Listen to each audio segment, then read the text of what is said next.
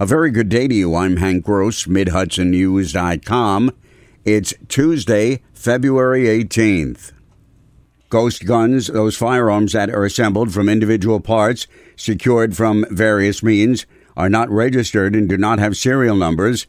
And U S Senator Charles Schumer came to the Hudson Valley Monday to muster support of law enforcement in his effort to put a lid on those weapons.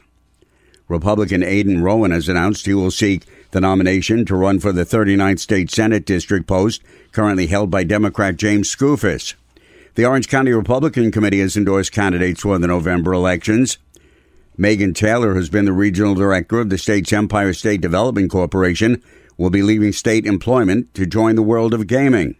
I'm Hank Gross, Mid Hudson News dot com.